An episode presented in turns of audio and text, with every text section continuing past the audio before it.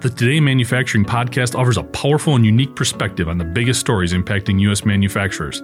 Anna Wells, David Mantey, and Jeff Reinke apply their experience as editors of industry leading brands Manufacturing.net and Industrial Equipment News in providing in depth analysis of the latest headlines. Their insight, along with a mix of humor and human interest, makes Today in Manufacturing a go to source.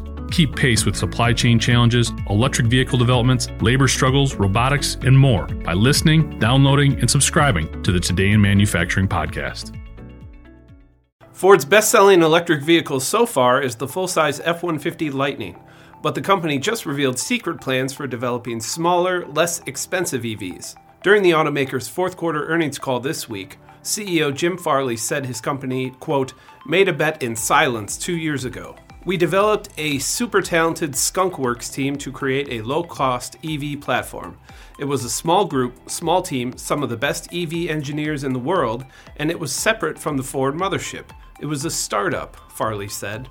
The Skunkworks team has developed a flexible platform that Ford hopes will not only deploy for several types of vehicles, but also serve as a large installed base for software and services. That focus on cost and efficiency is what Farley said will help Ford better compete with Tesla and Chinese OEMs. That competition with Tesla extends to personnel as well.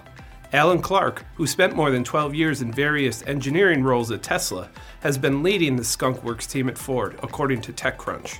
Model E, Ford's electric vehicle business, lost 157 billion in 2023, up from 939 million over 2022. The growing pains during the automaker's shift toward EVs has resulted in production being scaled back on the F 150 Lightning, a move that impacted approximately 1,400 employees at the company's Electric Vehicle Center in Dearborn, Michigan. Ford has subsequently lowered expectations for global EV sales growth in 2024.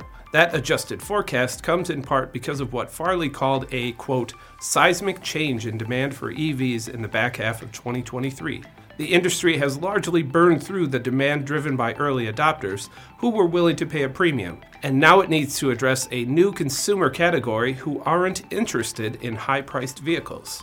I'm Ben Munson, and this is Manufacturing Now.